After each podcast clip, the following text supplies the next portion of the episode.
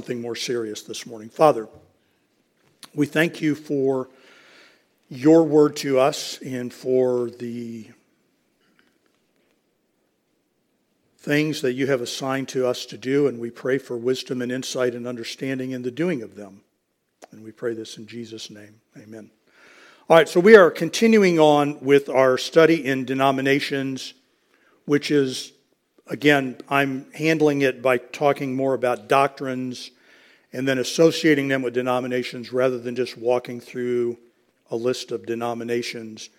And we're doing the Lord's Supper, which this, my plan is that this will be the last Sunday that we will talk about the Lord's Supper. There are several different views on exactly what is happening when, when a body of professing believers meets together to observe the Lord's table. And so we're going to kind of walk through that um, this morning. You have it in your outline, and some of this we've already talked about, but we will look at it yet again. In Matthew and Mark chapter 14, we will come to in a moment. All right, so so on your outline, one possibility we talked about this last week is is called real presence. Real presence.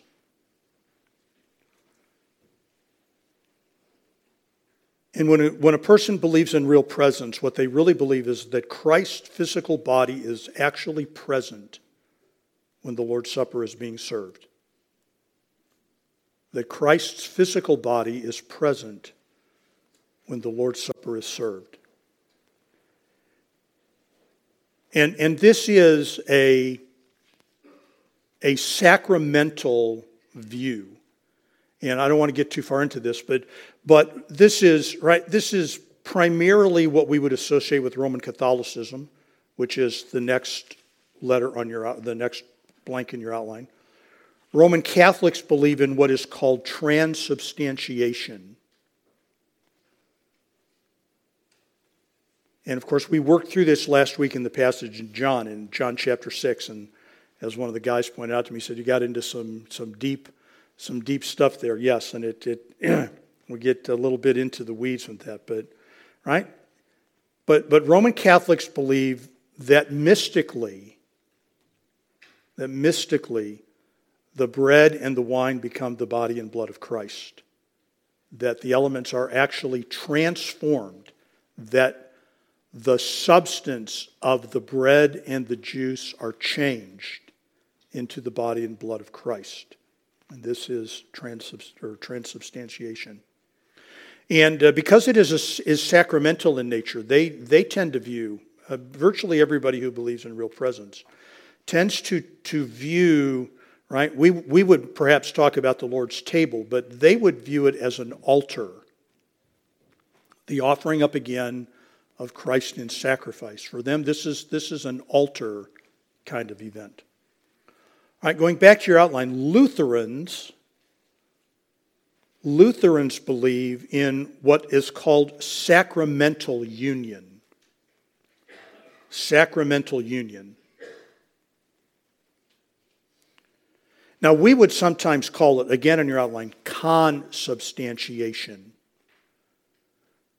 But Lutherans would reject that word. If you said to a Lutheran pastor or a Lutheran Bible teacher, you believe in consubstantiation, he would say, no, that's, that's not really what, what we believe. They believe in what is technically known as sacramental union. And let me just quote to you Martin Luther, right, who's the namesake of the denomination. We do not make Christ's body out of the bread. Nor do we say that his body comes into existence out of the bread. We say that his body, which long ago was made and came into existence, is present when we say, This is my body.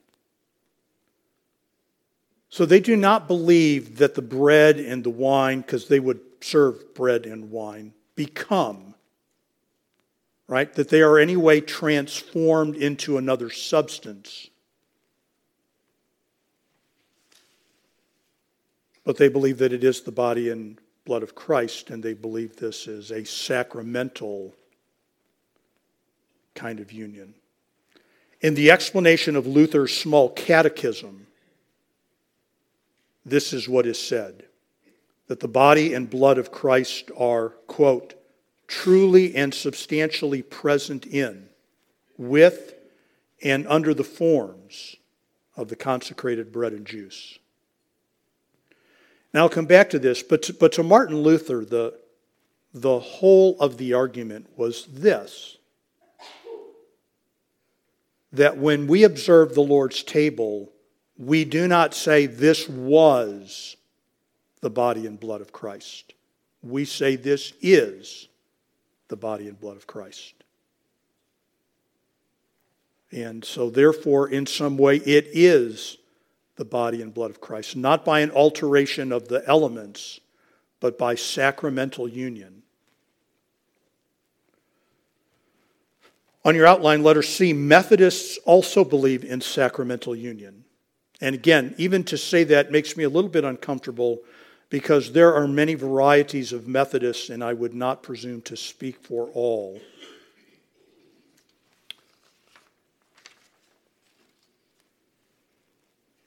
But let me quote this.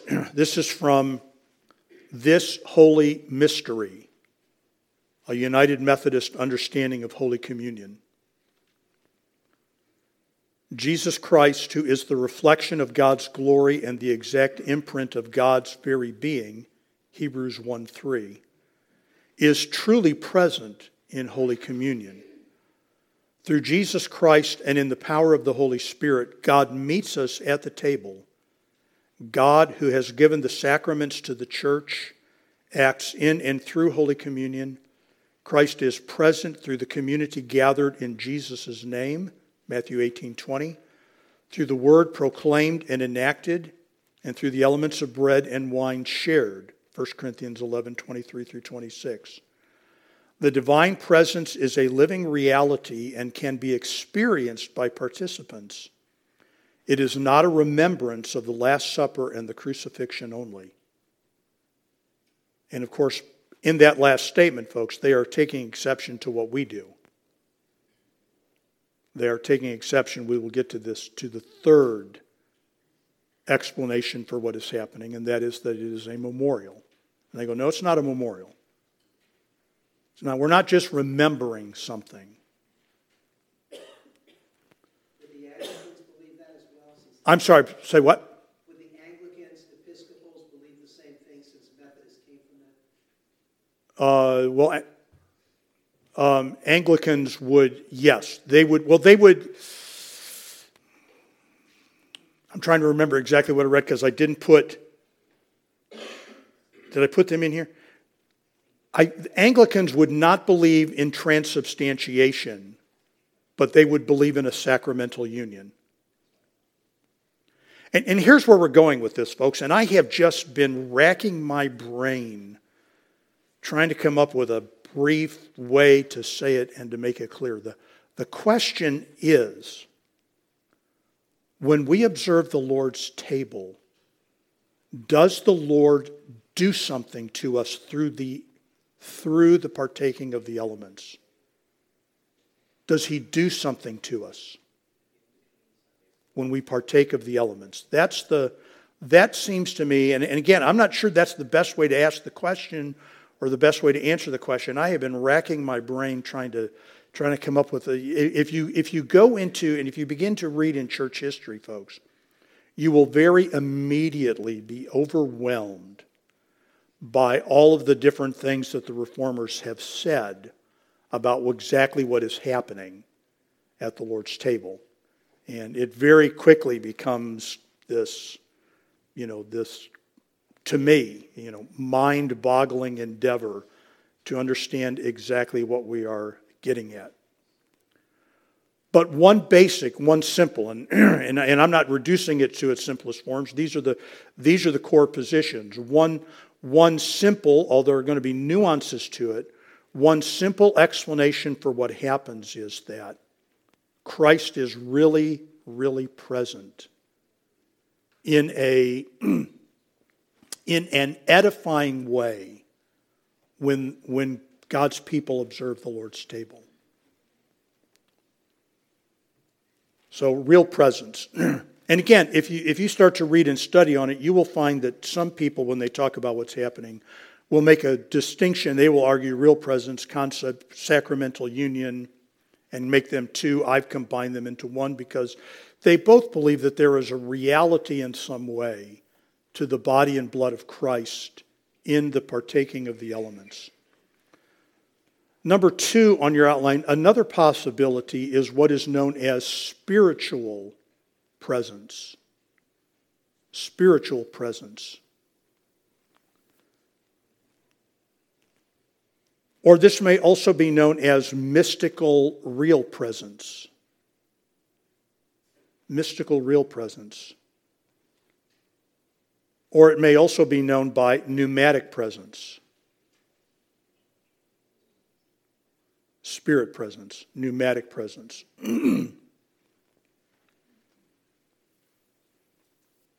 so, one possibility is real presence, and another possibility is spiritual presence.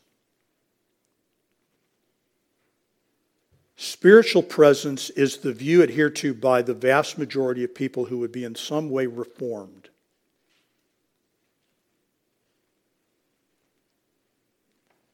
So, most Presbyterian churches would believe in some form of spiritual presence. Or just Reformed churches, Dutch Reformed, for instance or even Reformed Baptists would believe in some form of spiritual presence.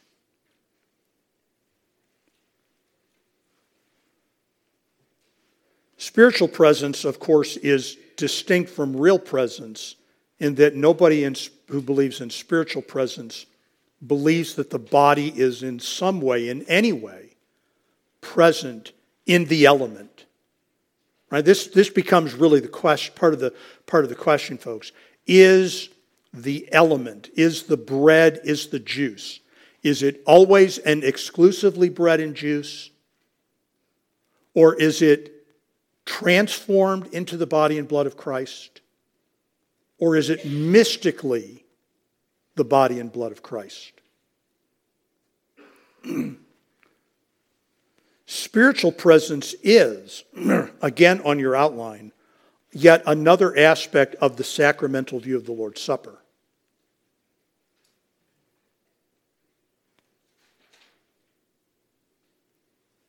The view that the Lord nourishes or gives grace to his people, excuse me, through their participation in communion.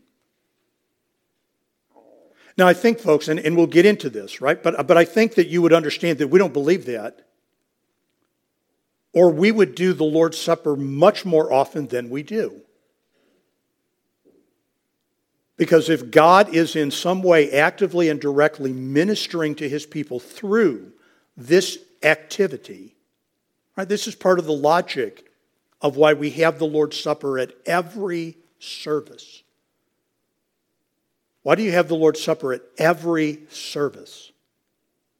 Well, because the Lord is doing something for you to your spiritual benefit through the participation of the Lord's Supper. And if we don't have it, you will not receive that benefit.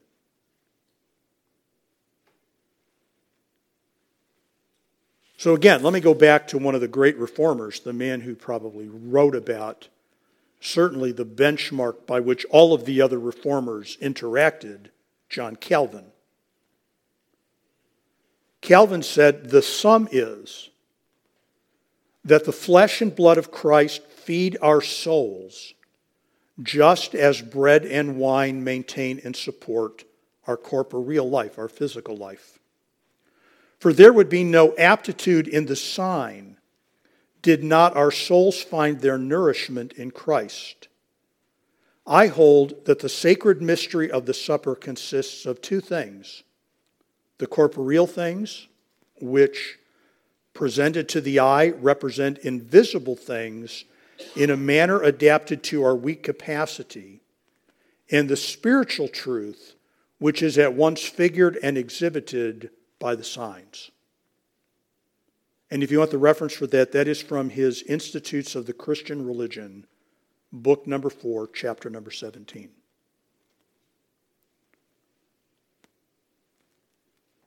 So Christ is spiritually present. He is present in pneumatic form, in the form of his spirit.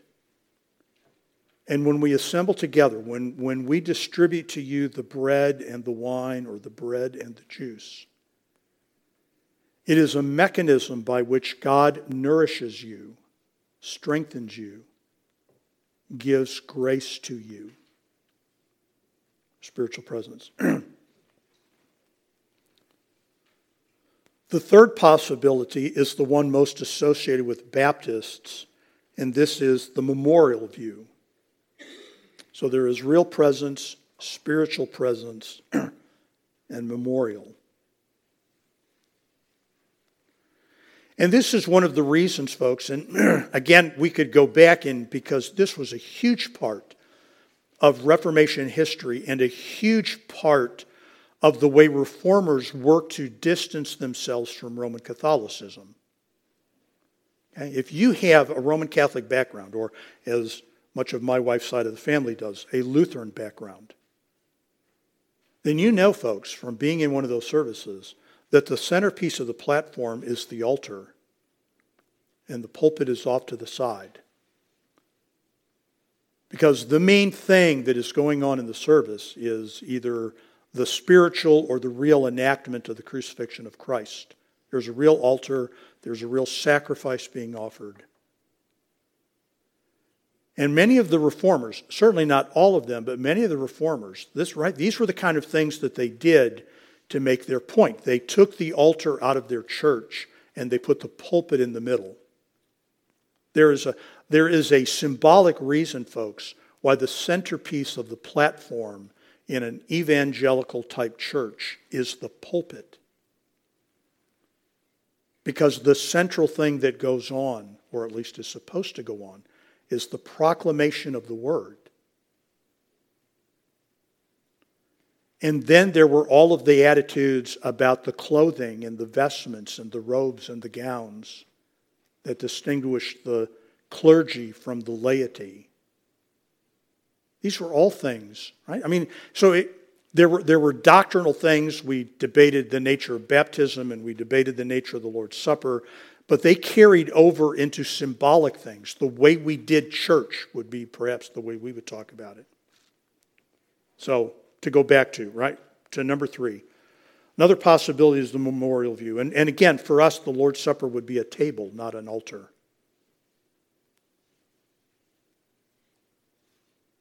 We would be remembering the sacrifice, but we would never in a billion years be reenacting the sacrifice.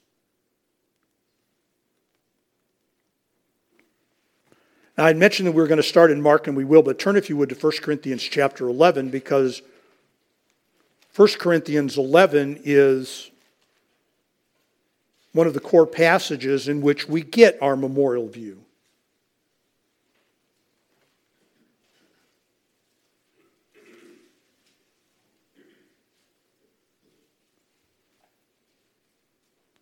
First Corinthians 11 23. Paul writes, For I have received of the Lord. And we want to recall, folks, that Paul, as an apostle, had his own personal discipleship course with Jesus Christ. This is one of the arguments that he makes. This is part of the defense of his apostleship. Have I not seen the Lord? That, that he was carted off into a desert place and he spent a couple of years being tutored by Christ. So when he makes these kinds of statements, right, Paul is making them in a little bit different or a radically different perspective than you and I would make them. I would say to you, I got this from the Lord. And what I would mean is, I got it from the Lord because I read it in the Bible. And Paul would say, I got this from the Lord. And what he would mean is, Jesus Christ himself taught it to me personally. So I received of the Lord that which also I delivered unto you. Now he's referring back to his establishment of the church at Corinth that the Lord Jesus, the same night in which he was betrayed, took bread, and when he had given thanks, he brake it and said, Take, eat, this is my body which is broken for you. This do in remembrance of me. After the same manner also he took the cup, and when he had supped, saying, This cup is the New Testament in my blood, this do ye as oft as ye drink it in remembrance of me.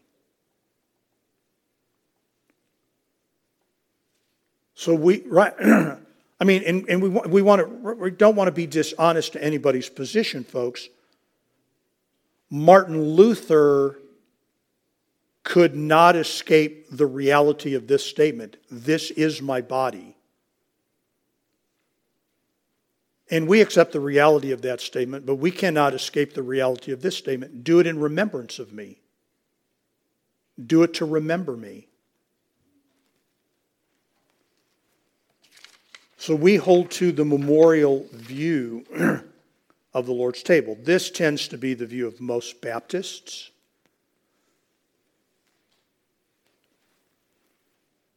Most people in Bible churches. Most people in E free churches. And, and we do not view it in a sacramental sense. And by sacrament, I mean something that gives you grace. That would be, that would be where we would dig our heels in. Would it give you, does this give you grace?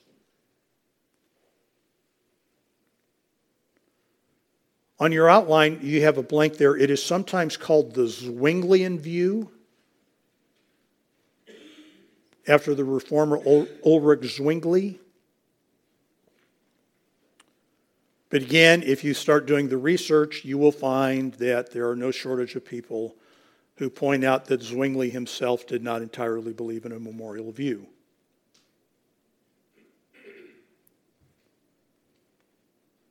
And I would say we do want to be careful here. I have a, I have a, a pastor friend who went to a Presbyterian, a Reformed Presbyterian seminary for his MDiv. and, you know, just in the course, nobody was being ugly, but in the course of a conversation with one of his professors, you know, his, his professor made the critique that in the Baptist world, it is almost as if we believe in the real absence of Christ at the Lord's Supper like he's not even there. And we'll get to that in just a minute.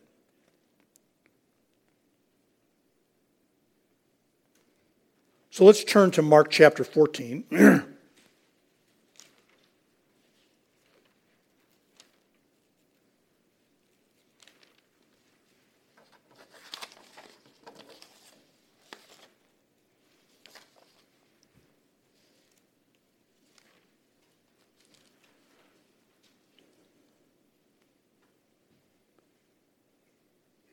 verse number 22, just, just a, a, a, a, refreshing of our memory of what happened. As they did eat, Mark 14, 22, Jesus took bread, blessed and brake it, gave to them, said, Take, eat, this is my body. And he took the cup, and when he had given thanks, he gave it to them, and they all drank of it. And he said unto them, This is the blood of, my, of the New Testament, which is shed for many. Verily I say unto you, I will drink no more of the fruit of the vine until that day I drink it new in the kingdom of God. Now, one of, one of the questions that I would wonder is if transubstantiation is true, did it begin right then? And I don't know that, and I don't know what the meaning, you know, what significance it would have.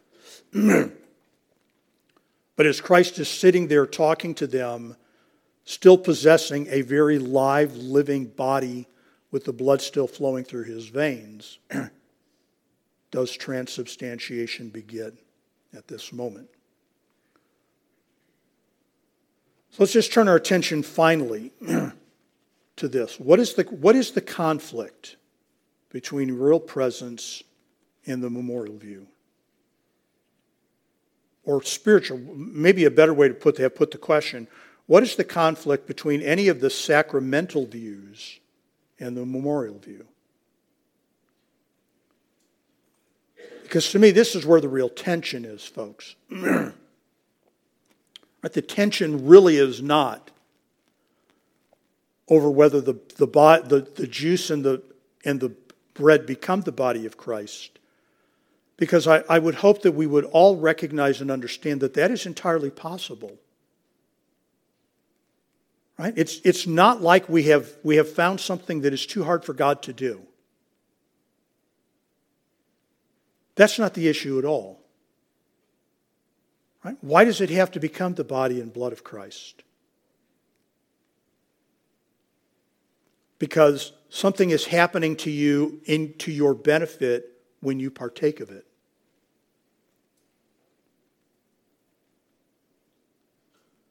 Okay, so letter A on, or at least on my outline, I can't remember if I followed the outline exactly for you.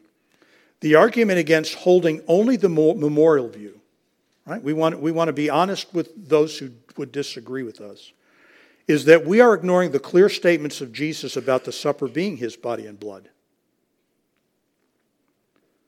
And as I've already mentioned, Luther was insistent on this point.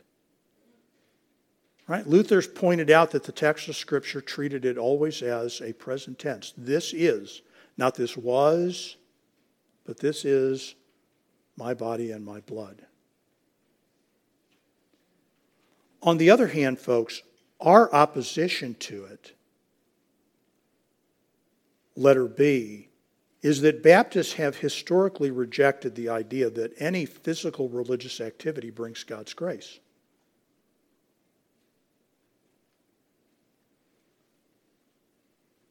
We, we, we are not sacramental people. I'm not saying that the observation of the Lord's table couldn't be a precious time to you. That's, that's not what we're talking about. I'm not saying that it could not have great meaning to you. We're not talking about that. We're not talking about how we feel when we observe the Lord's Supper. We're talking about whether or not, not Christ is doing something for us when we observe the Lord's table. So that brings me then to letter C. The question about the presence of Christ is really a question about whether Christ is present in an unusual way.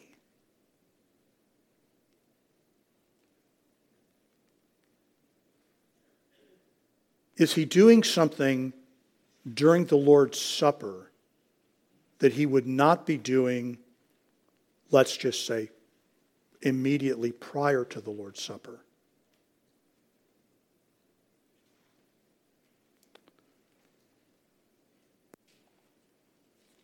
Turn back, if you would, to Mark chapter or to Matthew chapter 18.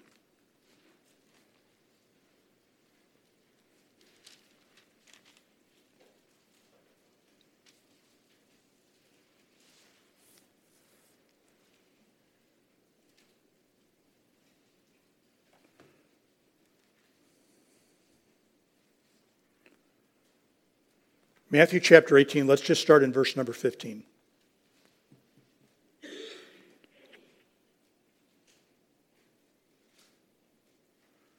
Now, I don't know if your Bible, study Bible has any note in it. My, my Scofield Bible has this heading between verse 14 and 15 Discipline in the future church. And it's put that way because Jesus is talking about the church, although really the church is not operational at this point in time. Re- and that's very controversial, but that would be the position I would take. Verse number 15 Moreover, if thy brother shall trespass against thee, go and tell him his fault between thee and him alone. If he shall hear thee, thou hast gained thy brother. But if he will not hear thee, then take with thee one or two more, that in the mouth of two or three witnesses every word may be established. And if he shall neglect to hear them, tell it unto the church. But if he neglect to hear the church, let him be unto thee as an heathen man and a publican. Verily I say unto you, whatsoever ye shall bind on earth shall be bound in heaven, and whatsoever ye shall loose on earth shall be loosed in heaven. Again I say unto you, that if two of you shall agree on earth as touching anything that they shall ask, it shall be done for them of my Father which is in heaven. For where two or three are gathered together in my name, there am I in the midst of them. And I really read that passage to get us to verse number 20. For where two or three are gathered together in my name, there am I in the midst of them. And that becomes, folks, you know, I mean, you notice the, the verse, the first word therefore, becomes kind of an explanation for what Jesus has just been saying about the church and about the gathering of the church. And here's, here's, here's the point that I'm the point that I'm asked, the, the point that I'm raising. Right? One possibility is that Jesus is speaking this to the disciples because they do not have the Spirit. The Holy Spirit has yet to indwell them. And the New Testament will call the indwelling Spirit also Christ in us, the hope of glory. And so, here, for instance, to go back to the immediate framework, here is Peter, who believes in Jesus but doesn't have God's Spirit living in him. And here's John, who believes in Jesus but doesn't have God's Spirit in them. And when two of them come together in Jesus' name, now Jesus is there because that's what he said. Where two or more gather in my name, I'm there.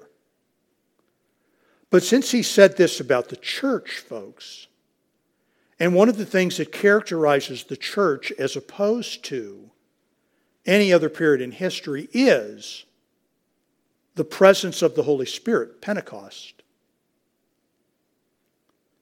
Then the point that Jesus is making is when we are gathered, when we are gathered, Christ is here. Because if you have the Spirit of God living in you, Christ is always there, is he not? I mean, isn't that what the Bible teaches? That we have the Spirit of God dwelling in us, that we are His temple, that He lives in us and dwells with us. So, so what is the, in what world then do I need to know that where two of us are gathered together, Christ is there, when Christ is already here? When I got up and sat in my lounge chair this morning and opened my Bible, Christ was there. When the body gathers together, Jesus is here. The question then, folks, with reference to the real presence is is he there in a different or more unusual way when we observe the Lord's table? Because he's always there. He's here right now. He has to be here right now. He said he'd be here right now. That doesn't necessarily mean that we have any kind of unusual awareness of him, but he is there. Now, Go back, if you would, to 1 Corinthians chapter 11.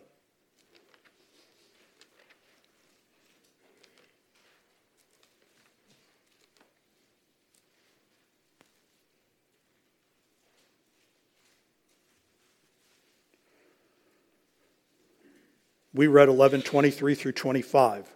Do this in remembrance of me. Do this in remembrance of me. Verse 26. For as often as ye eat this bread and drink this cup, ye do show the Lord's death till he come. A memorial that is a proclamation of his death. Wherefore,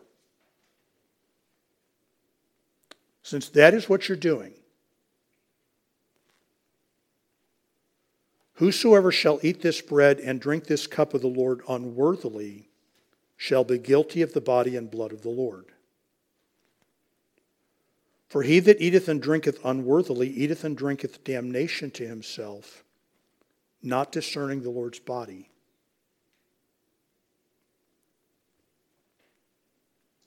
And the question, folks, is what Lord's body is he talking about?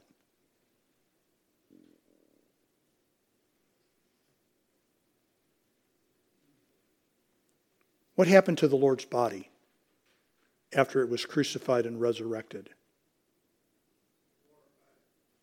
It was glorified, and what happened to it? Where'd it go? Went to heaven.